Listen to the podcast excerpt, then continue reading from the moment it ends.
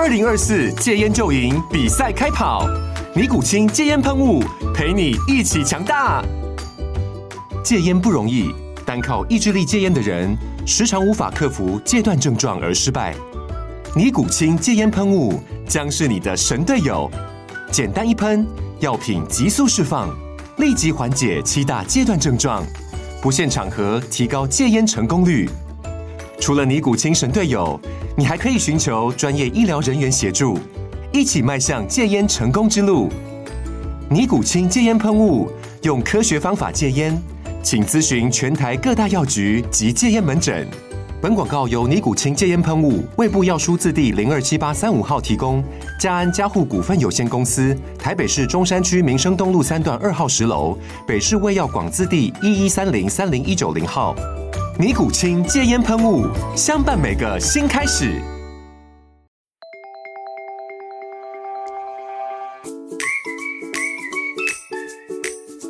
大家好，欢迎来到工程师的商学院，我是王同学，我是郭老师。最近呢，如果说你有在关注国际新闻的话，你一定会觉得这一两年非常的纷扰哦，因为战争不断啊，然后让很多的这种。国家的政策啊，商业的决策啊，都有很多的大风吹哦。那从最早开始的时候，应该是香港，后来又疫情，然后从去年的话就会有乌俄战争，到今年的话又蹦出来一个以色列跟巴勒斯坦的战争哦。那我想先问问看老师，近几年这样纷纷扰扰，你站在了教学的第一线，还有跟。国外贸易啊，不管是呃北京、上海那边啊，或是美国啊，这样交易的第一线，你自己感受到了些什么吗？那我想先问问看，你觉得你离战争有多远呢？老师问台湾人这个问题，就是非常的敏感哦。战争哦，对我来讲，可能就是又近又远吗？应该这样讲，对，对，就是又近又远，感觉好像。每天生活还是这样子过啊，然后我台湾人，你不管白天晚上走在路上也都很安全。可是大家好像都在讨论这种战争的问题，就是你关掉了脸书，关掉了 Instagram，不看新闻的话，你每天走在路上其实是安全跟很安心跟很安逸的。可是你打开这种手机，接受到各方面的讯息，又觉得说哇，台湾人要小心，台湾人要小心。所以国外的朋友都说，台湾的朋友们，你们都不紧张吗？对，可是他们真的来到台湾之后，发现哇，台湾人每个都 chill 到不行，而且都。到夜市去吃夜市的，对啊，好多吃的夜市啊，吃的夜市，对啊，我们坐咖啡厅，坐在星巴克，那个离开座位，手机放桌面上都不会被偷走了。台湾安全成这个样子。那你刚刚问的一个问题是，其实是蛮大在问。说从我们这几年下来看的话呢，我们从过去的全球化的发展，是一直到现在这几年的改变，香港疫情的这个改变之间来讲，还有一个就是属于美国跟中国有关于国安。跟一些各种高科技的一些竞赛的地缘政治的一个要求，嗯、是跟贸易的争分来讲的话呢，嗯、就产生非常大的改变。嗯，这个大的改变可以讲说是这三十年来一个很大的改变。嗯，那这个改变来讲，你跟我说，我们第一线的感触是什么？我们第一线的感触就是很忙，很忙哦。你知道忙有三个忙，嗯，第一个忙呢就是茫茫然。哦，很很茫然，那个草字头的茫然。第二个是呢，因为草字头的忙，所以你很盲目，嗯，很盲目的跟着别人去做看不到的忙。对对对对。那因为你看不到的忙，所以你很忙碌。哦，你就是要赶快去找到方向或找到新的决策。对，所以我们第、嗯、就是说，基本上来讲，你自己会觉得很忙。对，那很忙的原因，就是因为有很多的因素。倒不是说你的能力不足，嗯，而是这些都是超过你的能力范围，因为这是属于政治，对，属于其实大环境的因素，嗯，那你就是要非常的、非常的紧张，对，所以在站在第一线的人里面来讲的话，他们的心情一定是这个样子。我们的听众，你的父亲或者是你本身是当事者来讲的话，我觉得这个都是很正常的，嗯，但是我要来安慰你的事情就是说，目前这个状况之下，如果你有。能力掌握这种每一天的改变或每个月的改变的话，我要恭喜你，你会是公司里面的红人，公司绝对不会让你走路的。了解了解，这种重新洗牌的时刻，有的时候反而是一个新的契机哦。好了，那当然就是说你这样讲到说，我们的教学第一线跟国外贸易的第一线来讲的话，这些变动因素当然会让我们感受到，就是说，第一个我们一定要安全。嗯，所以安全就会考虑到风险的分散。嗯，风险的分散之后，就会考考虑到一些分配的因素。是，那这些分配有很多的分配啊，就是采购来源的分配、生产来生产的分配、嗯，人员组织的分配跟研发团队的分配。嗯，那这些的分配会产生两个很大的效应。嗯，很大的效应的结果，第一个效应结果，因为分配，所以你就会产生。管理的成本，管理成本就一定会增加。哦，了解。第二个呢，因为有这些风险跟这个分配，所以呢，所有的各种的保险费用会增加。嗯嗯。那这两个加在一起之后，我们可以预期得到的是，未来的成本一定会垫高。嗯嗯嗯。那我们大家都知道，说以前我们讲到说很多事情，我们讲说全球化。嗯。所谓的全球化，就是我在这边做了这个之后，就可以 copy 到全球其他。所有的地方是 all over the world 都、嗯、都可以 cover 到了。是，那这个来讲的话，在以后来说，那都是不一样的地方。哦，了解。哦，对，所以说这个大概是我想的，这是最重要的事情。Top one，现在的社会跟过去是不一样的。嗯，我套一句张忠谋先生他在台台积电的运动会里面所讲的，嗯，全球化 not anymore 了，嗯，就已经是了解，哎，改变了。嗯，就你没办法一套打天下了，你要每个地方都要。做出差异跟不同的准备。对对对，了解。近两年的战争哦，其实对于这种半导体跟科技业的影响，其实真的非常的大。其实，那我们就可以来看看说，那这两场战争，就是乌俄战争跟以色列巴勒斯坦的战争，究竟对于这种科技业半导体，具体有什么样的影响哦？那我们就先来看那个已经有尘埃落定了。我在这里的尘埃落定是指说这种责任的归属、国际谴责的对象比较明确的这个战争啊。我们先来开始谈哦。那因为乌俄战争开始啊，大家现在比较明确的会觉得说是俄罗斯的错，对，所以就会有比较多的国际制裁。那在乌俄战争这边呢？各国就有签订了一个协定哦，叫做瓦圣纳协定，就是各国的经济制裁、出口针对俄罗斯都会更加的严格。然后，那台湾的高科技公司呢，就有被定了一个规定，就是说你不能出口这种精密的半导体到俄罗斯去。对，因为害怕他们会去做武器，会去做其他不利于国际的这种这种设备，不利于战争的这个发展的。对对对，所以呃，各国就会有这样的一个重新的部署啊。那因为俄罗斯他们也是一个原本需求量很大的一个国家，嗯，对。那你现在不能出口到这个俄罗斯之后，你很多的订单啊，对，就是你很多的这个缺口就要找地方去补足，一定要的。对对对，我们再来看这个。以色列跟巴勒斯坦哦，这个战争啊，以色列跟巴勒斯坦发生战争的这个区域啊，其实影响的人口数不多，可是为什么会在半导体跟科技业界呢产生一个很大的影响？是因为以色列他们跟台湾很像，是高度研发的中心。对对，以色列啊，因为他们的这个教育政策啊。跟这种科技人才培育的情况底下，哦，他们每一万人当中就有这个一百三十五名的科学家和工程师，这个比例是全世界第一的。是的，我也听说博士的比例，他们是占的比例是最重的。二十五岁到六十四岁的人口当中，每两个就有一个是硕博士毕业。这是全球比例最高的，但是台湾也不遑多让。哇，真的是！台湾是四十八 percent，台湾就是也是列居前四名哦。所以一个招牌打下来，会打到一半的是硕博士。对，没错没错。那跟台湾有一点比较有关系的，就是说在做这个 AI 晶片的这个公司啊的这个执行长，就是我们的台湾人黄仁勋嘛。但是辉达的这个以色列 CEO 的女儿很不幸的，就是在这次以巴战争当中就是过世了这样子。对，然后黄仁勋就也有写一个公开信去慰问他们。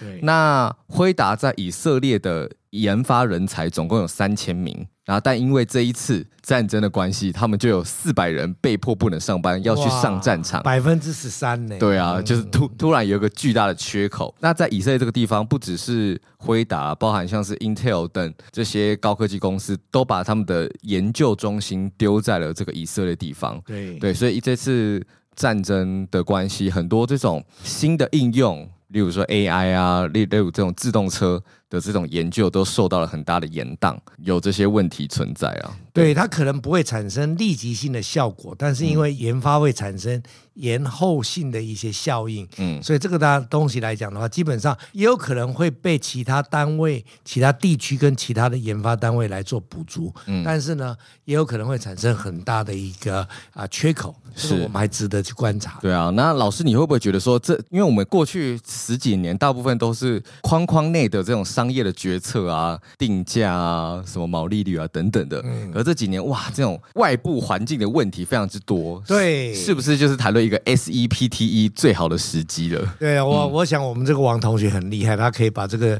状况就跟我们所强调在谈策略规划当中来讲的这个 SEPTE，的确在这几年下来的话，SEPTE 当中外部环境的一些因素呢。啊，所影响的层面呢，越来越超过所谓的内部的价值链。那我们过去来讲，我们曾经在谈的一些竞争分析来讲也好，或者是在谈策略规划来讲的话，都会强调说自己公司的能力的成长是大概是占有的分量是非常非常的重，是因为几乎所有的国家几乎都是站在后台。因为他们是属于叫做全球化，是，所以他们是属于后台，他们来 support 最强的公司变成全球化的公司。但是现在是不一样的，现在每一个国家都站出来挡路。这一站 A 站到 B 站就要经过国家的政策、国家的障碍、嗯、国家的贸易障碍、国家的政策障碍，所以这个地方就才开始产生了很多。当小公司或中型公司要变成全球化的时候，就开始碰到问题。嗯，那这问题当然是有很多一些因素了。那我想刚刚王同学有提到 SEPTE 嘛，这几年下来的话。我们来稍微 review 一下 SEPTE 当中有哪几个项目是跟这几年来有大的相关的？是还是一样？就请王同学来复习，替我们复习一下。那 SEPTE 当中的五个字代表什么意思？是什么意思吗？S 的话就是 social 嘛，social 社会嘛，社会的。第二个 E 是 economic 吗？是经济的，经济的。然后第三个 P。跟这一次很有关系，就是 political，对，是政治政策的。然后第四个 T 是 technology 吧，是外部的 technical 的 issue。对，就就是新的技术产生，比如说像之前 ChatGPT 发生，或者有新的 AI 出生，对对对，那就会很影响这种商业上的发展啊，或者各个公司的产品就要做调整。对，那最后一个应应该就是环境，环境的因素，environment，environment，ecological。对，也对，是环境的因素。好，那我们来看看，我们我们今天就是大概讲这几个这几年所发生的变化会产生的一一个改变。那我们讲说社会来讲的话，会改变什么呢？社会会改变到一个你你更属于国家化了，你会因为这个国家而买国家所生生产的产品，而不会买全球化最好的产品。嗯，那这个效应会慢慢慢慢递延出去的，了解，会出会会生长出去的。嗯，那这个是属于 social。那当然，social 有其他的面向，但我们今天是针对这些因为外部因素所产生的这个 social，我觉得这因素可能会产生蛮大的，就是这种爱用国货，爱用国货，因为我觉得这好像是两个层面可以来谈。第一个就是因为这种政治影响的关系嘛，所以对民族性跟民族心。会越趋上升这样子，对，所以其实像韩国这样一路以来，他们都在用三星嘛，嗯，那像中国，他们开始也觉得说，哎，我们要做一个中国的顶规手机，就一个对抗苹果，就会有华为嘛。对，所以你不一定是用全世界最好的，嗯，但是你是用我这个国家最好的，对对对。那我这个我在这个国家里面堪用的，嗯，那也可以用的，嗯，哎，那这个因素这个效应，当这个发生的时候，就会开始产生一些产品设计规划的方向性的一个顺序表。嗯，那刚刚讲的是民族性，第二个就可能是因为。那个碳关税的问题，就是你你从其他国家这样运来运去的成本也会越来越高，对，也会产生大家的有关于心理上面的一个一个一个一个决定的价值性的一个决定。那第二个当然是经济的因素。这些产生地缘性的时候，就会开始产生一些地缘性的经济，才产生不一样的结果。就是 S E P T E 的 E 嘛，刚刚讲的 E 就是经济嘛。那经济，那那大家知道，因为这样子的因素开始产生，有一些国家的经济被拖下来哦。那当然，我们今天不指明哪一个国家嘛，你要是知道，有些国家被经济被拖下来，但有某一些国家，他们的经济就被就会有有所获利，对，就开始产生所谓的移动性的因素。对，那这些移动性的因素，我们。看起来好像是很简单的移动，但是大家千万要注意，这可能就会影响到说，你可能会从中国的工作被调动到越南去了，是，也有可能从越南会调动到印尼去了，那也有可能你从台湾会被调调动到欧洲去了，嗯，德勒斯登去了。这个来讲，基本上这都是一些。最近在改变的一些因素，而这个因素可能会持续的在未来，从现在到未来十到二十年当中，还会持续看到它的后续的效应。了解了解，这这是重要的部分。那当然，这因为这些改变会改变很多国家的 GDP 嘛，这个会影响国家的这个 GDP，就会是会影响你在这个地方所发展的一些先后顺序表。好，那我们就讲到这个 P，这个 P 是其实是现在目前来讲大概占百分之八十的因素。嗯、uh,，political，political 的 the reason。过去的政府来讲的话，其实从美国政府从克林顿开始，克林顿的政府开始强调全球化，是。但是从川普以后开始呢，就是开始强调国家化了。好，那这个国家化基本上来讲的话，当然不是这么狭隘的国家化，它把它是属于叫做区域化 （regional） 的一个发展。那这个 regional 的发展呢，就会影响很多所谓的关税的问题。第二个会影响到汇率的问题。第三个会影响到什么呢？会影响到你工厂设立的安全性的问题。嗯。第四个当然是现在的 political，有刚刚王同学讲的有两个战争的问题。嗯。那这两个战争的问题，生活上的石油开始到你所需要的食品。嗯。到你所需要的高科技。嗯。这些都是相关的。对。啊，这个其实都影响到你我之间每一天所用的东西跟成本没有相关的。嗯嗯、尤其对很多工程师来说的话，他要考虑到生产面的问题，考虑到销售面的问题。那这个 political 的因素来讲，基本上这个目前来讲的话，在我们分析的模式当中，它所占的比例越来越重了。嗯，而最重的一个因素就是在于，你就再也不能够把你的分析的模式。是用全球化的模式来看，嗯，而是要用国家或者是区域性的模式来看，嗯，嗯，了解。那这个来讲的话，就是 P。那至于是 T 的话呢，幸运的也是不幸的呢。现在有很多外部的技术在发展，对，那技术的发展呢，让我们不断的在学习外部的挑战之外，也要学习我们内部能力的建立。嗯，那我们内部能力的建立，就是说，你一定要跑得比 AI 快啊。你一定要能够是使用 AI 的人，而不是被 AI 管理的人，对，被 AI 对付的人，被被 AI 对付的人。嗯，所以这个就是一个，就是叫做外部的技术。对，那这外部技术除了 AI 之外，也有考虑到这个 AI 怎么用到我们的整个的生产环境。对，因为你不用的话，我们讲到外部来讲，就代表说你的竞争对手会拿到这个技术。嗯，假设你的竞争对手拿到了这个技术，那你是不是就拜拜了？我们不要讲太多，我们就讲医生好了。嗯，某一家医院的医生开始使用了 AI，他让某一种的疾病的诊断率，它的效率呢是全世界最高的，嗯，而成本是最便宜的。当你不幸的如果罹患了这个疾病，你会去这一家医院吗？哦，那一定会是去他那一家医院的，对啊，对啊，对不对？因为它是诊断率最高而又最便宜嘛。嗯，你同样用这个道理来讲，你的竞争对手如果用了这一套系统，他做出来更好的东西、更便宜的东西，那你。会不会被淘汰掉？会嘛，对不对？嗯，所以你一定要什么，也要赶上这个技术。所以你会不会有压力？有压力，这叫做外部技术。我们最近的这些外部技术的挑战就在这个地方。好了，那 ecological 大家就知道有所谓的这个，刚刚王同学有讲到所谓运送 logistic 碳税的问题啦，环保法规的要求啦，嗯，不只是碳排放量的问题，而包括到到废水啦、废气啦，使用绿色能源的问题，这个都是在。即将的未来会被研究跟探讨，而且会被要求到你要付出成本。了解。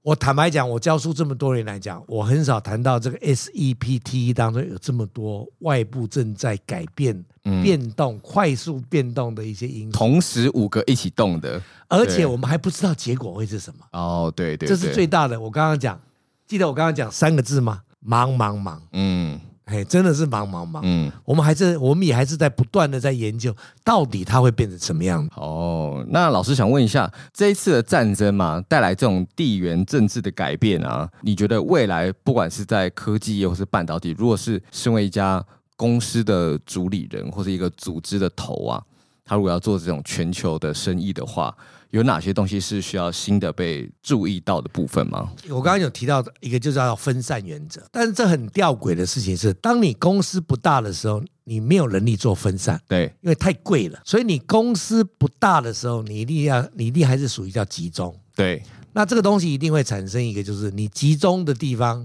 你会去思考的地方，你把公司最重要的一个功能，每家公司的最重要的地方不太一样。对。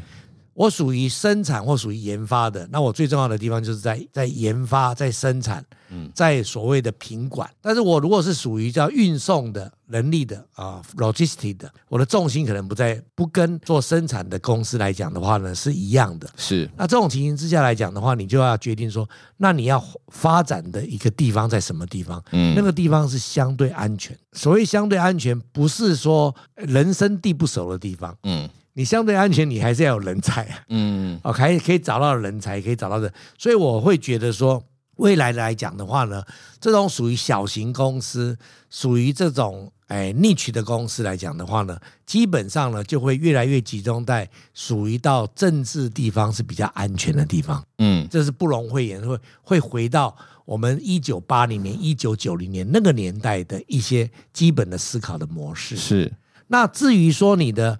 你的销售来讲的话，你基本上已经一定要做分散。我分散来讲，我们之前有曾经提到说，不希望让你的主力客人有超过百分之十嘛。嗯，我觉得还是应该要从这个角度来看。但现在要再加一个条件，希望这个百分之十来讲，基本上不要在同一个地区超过三分之一。哦，了解。哎，那如果这样的话，你就会让你的自己的公司的运作来的会更稳定。但是你你王同学，你刚刚思考一下，我刚刚讲了这么多个因素来说的话，公司要从零到一到无穷大的时候，通常可能需要很多年的时候才能够踏入到。我们这种为所欲为，或者是为所想要主张的一个运作的模式，才能够稳定下来。嗯，所以在你公司还没达到这个状况之下，我想所有的企业经营组，或者说是想要进来到这个领域里面的一个创业组来讲的话，你就要有一个心理准备，就是你随时要应变可能会来的外部环境的改变。嗯，了解。因为我就记得老师以前上课很常讲那个政治是框框嘛。对，政治是外面。然后我们这种商业行为就是框框内的气球。是的，对，所以就是当你气球在从小往外吹大的时候，你不一定会碰到框框。对，对你有碰到框框的时候，你再你再去做相对应的改变，这样子。可是现在碰到的问题是。那个框框它可能会自己缩小，又突然放大。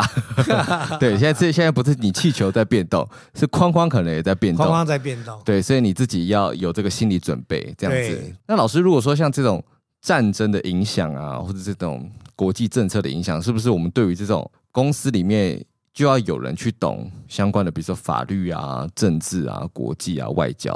就是有这种敏锐度哦。对，刚刚我们讲到一个比较中小型的公司嘛。对，那大型公司来讲，基本上我想就是一个准则，嗯，就是要区域性的区域性的经营，区域性的经营之外，它就上面要有一个公司的整合。以前是全球化经营，对，所谓的全球化经营就是全球就是一个区域而已。对，哦，那现在就是很多不同的的 regional 的 centers。对，那每个 regional center 来讲的话，我们刚刚讲。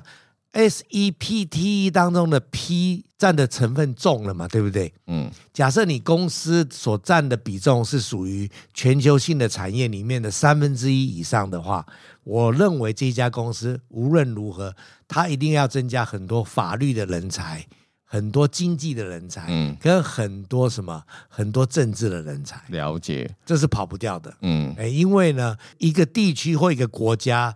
不论是怎么样，不论是多么的强权，它的 GDP 如果超过三分之一，也是很可怕的。嗯、更何况，如果你的产业超过三分之一的话，很有可能都会受到这个政治的框框来做影响。好，那外部环境除了这两年很变动的这个战争以外啊，其实也有一个更长期影响的，而且会很明确的一直影响到。可能二零三零年左右，嗯、就是现在全球的这个 ESG 政策。对碳关税政策。ESG 来讲的话，基本上碳关税是其中之一啦。对对对。啊，我们如果把这三个字拆开来，你要不要试试看这三个字是什么字呢？ESG 吗？ESG，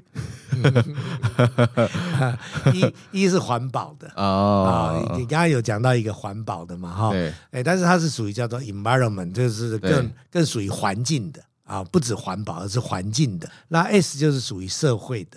嗯。啊，那 G 是呢，是属于公司治理方面的 governance，嗯，governance。我们知道这个 E 来讲的话，E 的环境，你刚刚讲的就是环保的，嗯，就是碳关税排放，因为最主要是跟着我们的气候，呃，温度爬升两度 C，嗯，所以相关来讲，这个也是一个非常大的议题，嗯，哎，光这个议题来讲，不下于你的以前的排放的问题，对，水的排放，以前比较注意水的排放，污染的问题。火灾的问题，各种的这些对。这个这个问题，但现在更注意到的是属于这些碳的排放会影响到温度的问题。嗯、温度它很有可能它跑来跑去嘛，对对对，它不一定是在你在你这国家的问题，嗯，所以它它是更属于全球性在注意在控管的问题，嗯，所以我相信在未来来讲的话，啊、呃，有关于碳关税的事情，应该会是一个。重要主轴会影响到我们的生产成本。嗯，因为现在很多的商品其实也都会要求列那个碳足迹，各国也会征所谓的碳权，对，或是所谓的碳税。因为现在会发现有一些大公司，它可能会去呃一些，比如说第三世界啊，或是呃劳力人口比较高的。地方，它就是做大量的加工，结果破坏当地的环境。对，或者说他从很远的地方把商品一次集中运过来，就造成了很多这种运送的成本。所以现在都会说，哎，如果说你要去其他地方去做这种加工出口的话，那你就是要去支付这个运送的这个碳税。是的，是的，对对对，或者这个碳排放的这个权利，有时候不是你有权就 OK 了，他我是会给你一个限度。比如说，你只能排放呃多少多少公斤这样子，对，啊你不够，你就要去跟公司买，或跟别的国家买这样子。对，所以现在也越来越多的人会建议说，你就吃当地生产的蔬菜，对，对这个各种的一些肉类。因为这个碳关税一加下去，它会让你从其他地方运过来的东西变得也没有那么便宜，那你还不如买当地的。所以和牛要现在赶快吃了，这倒是对。那这个碳关税的影响，其实也造成很多区域型的。加工出口区出现，对对，因为以前大部分都是集中在呃东南亚啊，或是中国沿海，嗯、可是其实现在美洲啊，或是欧洲地区，其实也会出现他们自己就是区位置近的地方的加工出口区。对，所以这个因素也会让更多的区域性的生产会产生的。对，那有一个最明确的，很多商业杂志也是谈过了，就是墨西哥这个地方，嗯，对，就是也是近年来这个。工厂扩建热门的地点啊，是的，没有错。嗯、好了，那我们刚刚讲到这个 E 嘛，对不对？哈，我们现在讲到这个 S，S 其实哈，基本上就是希望能够在我们的人类的人口当中的分布当中，大家都受到合理平等的对待，在每一个的职位上。嗯、好，那我们先讲我们的人类大概怎么分类的呢？我们通常怎么分人类的呢？就是种族或者性别啊，还有年龄。啊，年龄这样子，对这三个，嗯、所以哎，在 S 里面来讲，尽可能是希望我们不要依照这个三个来决定你可不可以来做这件事情。哦，了解，大概就是这样，纯粹从年龄上来看，对对，啊，不是，不是能力上来看，能力上来看，对。对对，从能力能力上来看，跟你可不可以执行，对。来来来看，所以说我们不要考虑他的年纪，也不要考虑到这对我来讲是个好消息，也不要考虑到你是男性、女性或者是各种一个这个倾向。嗯、然后另外呢，那你也要要针对这个啊、呃、各种的不同的二十岁的啦，或者是童工啦，或者是比较年纪大的啦，或者是有一点残障的人，嗯、福利政策变得在各个公司来讲相对被重视啊。他就就叫平等，啊，就是说你过去来讲，你即使大家都不好，那也可以，但是都要平等。嗯，平等现在是在这个 ESG 来讲的话，是一个蛮重要的一个因素。了解了解，不能说什么同工不同酬啊，啊类似的等等，这是最基本的。该放的假就要放啊，对对对对对对，而且是一样的。嗯，我们所谓讲到，那我们说不同的职位来讲的话，就是说从董事会开始，嗯，从董事会，从采购政策。董事会这个管理阶层、经营阶层、管理阶层，到所谓的重要的技术员工，嗯，嗯，这个都是要。所以一个是从人类的分类开始，到工作的分类来讲的话，嗯、基本上在 S 里面来讲，就有很多很多的管理的准则了。我想在科技业来讲，刚刚讲的三个区别嘛，就是种族、年龄跟性别。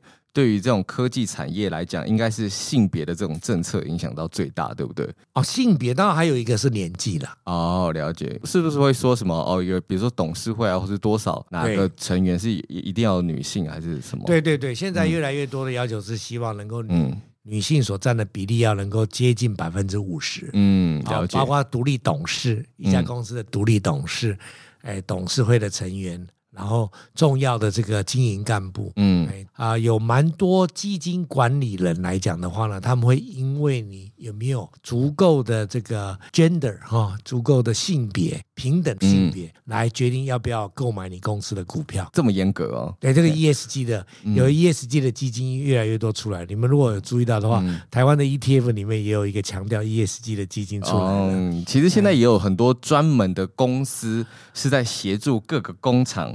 去落实这种 ESG 评分，对对对对对对，就是也也渐渐也有很多的指标出来了。对，教教你说，比如说厕所要怎样建制啊，或者说你们员工的假要怎么安排啊，或是你们成员的组成啊，或是哎你这边排废水、排废气有没有符合规章啊等等的。你刚刚讲了一个很重要、很基本的东西，就是说你的厕所的比例到底跟男生跟女生的比例，为什么男生都不用排队，女生要排队？对对对对，啊，这个其实就是一个蛮重要的一个因素了。嗯，连这不要。说公司啦，你去看高铁站就好了。嗯，哎，一下高铁站，女生厕所都在排队啊，男生厕所没有在排队啊，对不对？台湾高铁公司你要改善了。嗯，而且现在那个帮小孩换尿布的尿布台啊，也规定在男厕也一定要有，一定要对，因为因为不能好像都是。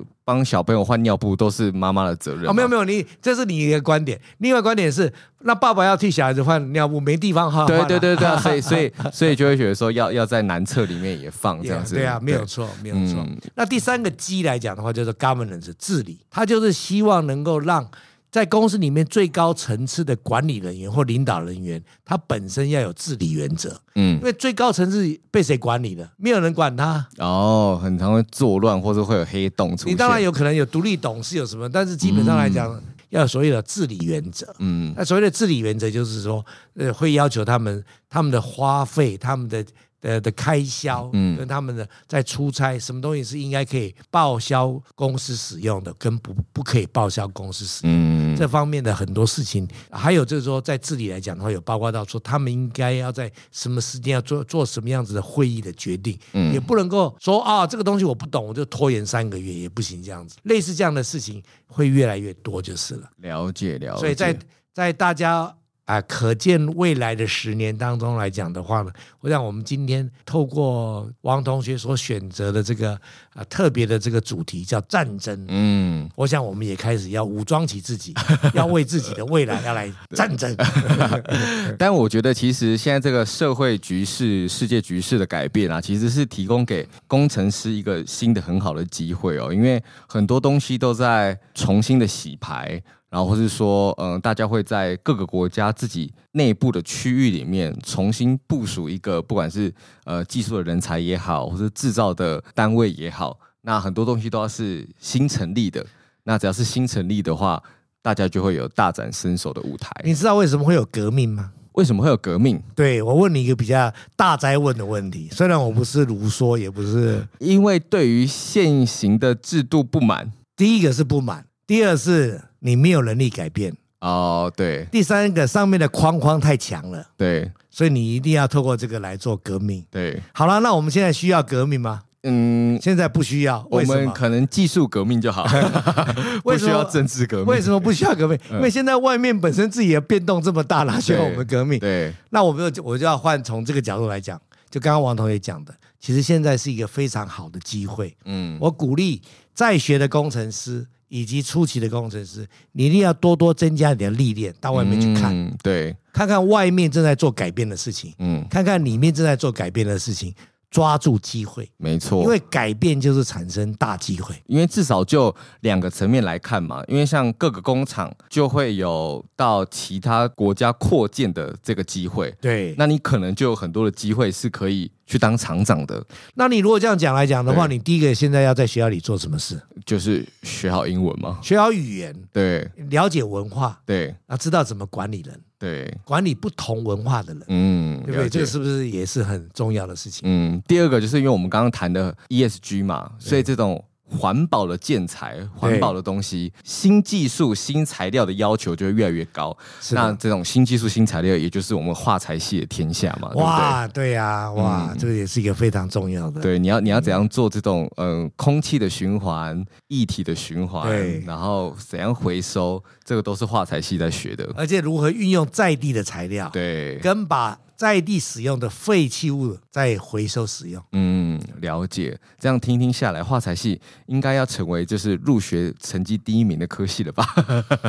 希望是是吧？但是其他科系也是非常重要的，对啦，工学院都很重要，对，工程师们都很重要，嗯，资安啊什么的也都也都是现在很很重视的东西，对对对对，像 AI 啊，包含像战争啊。现在战争很多都是这种科技冷兵器的出现，比如说什么 AI 侦测机呀，对，或者什么 AI 自动追踪的东西出现，这样。对对对对对对，对，AI 侦测机或者是 Chrome 无人飞机来讲的话，这里面来讲，当然 AI 是很重要，侦测很重要，对。但是更重要的是如何使用比较轻一点的材料。哦，对对对对对对对，嗯，你要怎样在一一台有限的无人机里面搭载最多的设备？对，而且它的重量是更越来越轻质化。嗯、对，因为你你你需你需要你需要飞行，你需要扫描，对，你需要有很高倍率的望远镜或者照相机或者摄影机。对，对对。然后因为你要长时间的飞行跟记录，所以你的机体也要变大。对，可能都随便都要几几梯几梯起跳这样子，没有错。对，然后再看看你偶尔可能在里面可能还要搭载一些简单的武器或炸弹等等的，还以后它可以可以变成神经的联络中心。对对对，对，可以联络到其他的，联络潜水艇，联络什么去做发射。没错，所以台湾的其实有很多这种小型的工厂也是。在这次战争中，因此获利的，就像我们可能之前有谈到，像纺织业，就是有做这种防弹背心的嘛。是啊，对啊，然后像晶片的，可能也可以在应用在这些地方上。这样，大家如果有有注意到这最近的这几个产业发展来讲的话，台湾最近是很多人在讨论军工产业。嗯嗯嗯，啊，我想这个军工产业当中也是一个未来非常非常重要的，尤其是我们刚刚刚刚提到的战争、地缘政治。以及安全的因素，对，我们不要讲说它会产生下一次战争，对，但是通常如果你比较强大的话，你就比较不会发生战争，对，因为现在台湾很重视所谓的国防政策嘛，所以我们也会有那种很多这种武器设备会希望自己是制造的，所以我们就会像有什么国建国造啊，对，或是想要有自己的飞弹、有自己的卫星、无人机系统，对对对，所以其实未来这种国防相关的东西，化工产业工程师。一定也会有举足轻重的位置，一定的，一定的，对，对，对，大家都有工程师，很多都在这里面来说的话，嗯，这是一个非常重要的一个军工产业。对，尤其是呃，最近又看到说，现在要追那个六 G 领域嘛，那你从五 G 跨六 G，各国现在都在研究那个低轨道卫星，对，这种太空产业，对，在未来也是。非常重要的，是的，嗯，我们的台湾有一家公司已经开始要发射低轨卫星了，这么厉害？是的，哦，如果你有看到这个最近的这个产业发展的话，嗯，就即将要发展，也要发射一个低轨的卫星了，嗯，所以大家拭目以待。没错，而且台湾现在在于这个半导体跟科技人才跟培育啊，其实真的是在全球来讲是没有 Top One，也是 PR 九九了这样子。其实，呃，尤其像。刚刚讲的嘛，以色列发生战争，嗯，那他们这个研发的需求会调到哪里呢？就是调到台湾来啊。对呀、啊，对呀、啊，对，这个台湾来讲，基本上来讲，因为基本上工学院的学生跟理学院不一样。对，理学院是把零到一做到极致的零到一，嗯，工学院的学生是把一做到极致的无穷大。对。那这把一做到极致的无穷大，你就需要有一个舞台来运用。对，那台湾是最好的舞台。嗯，因为台湾有很多好的舞台啊。嗯，台湾有什么好的舞台？台湾有纺织业的舞台，嗯，台湾有 notebook 的舞台，嗯，台湾有有这个这个 panel 的舞易经的舞台，台湾有 DRAN 的舞台，嗯，台湾有半导体的舞台，台湾有封装的舞台。台湾有各种好的舞台，嗯，哦，那这种舞台所产生的一个效应，就是让我们的工程师就有机会去做一个演练。没错，我常常在讲说，我年轻的时候，我一直梦想的是，我能够去美国把我的工程师把它读好。那我也希望能够到德国去学习一些比较进一步的一些发展的一些运运用。哎，不单是因为这样子啊、呃，这个各种的哎阴错阳阴错阳差，阴错阳差之下来讲的话，跑来做 podcast。对，但是我、啊、我特别要跟大家提到，就是说，你看老师那个年代的话，我们都是要到外面去求取圣经，去求取一些经学。殊不知，哎，殊不知 最近来讲的话，你看。我们德国这是公众消息嘛？嗯、德国德勒斯登的大学来跟台湾做合作，他们愿意在未来的的几年的时间之内派一百个学生来台湾念书之后，然后到台积电去实习。嗯，哎，这个故事来讲的话，通常都是假设我如果在台湾我学我成绩很好的话，我可以去争取这个机会，嗯，到德国去做学习。嗯，可是现在对对我来讲来讲，我们台湾是。We should be proud of it 这种故事是以前的台湾跟民国初年的中国，就是为了要救国，才派人出去 到法国去，去法国到美国学这种西学回来，西学中用来救国。对对对。现在我们变成是哎让别人来学习的舞台。对，但是我们也不能够自傲，嗯、也不是说所有的产业都这样子。嗯。但是我认为台湾有越来越多的产业是如此。嗯，这种模范班。对，而且尤其是在台湾来讲，越来越。看到很多大型企业，它的毛利率往五十 percent 移动了，是中小型企业呢，它往隐形冠军去移动。嗯，这些来说的话呢，这背后都有着你我的一个用心用力。嗯，我想这个是一个很值得鼓励的。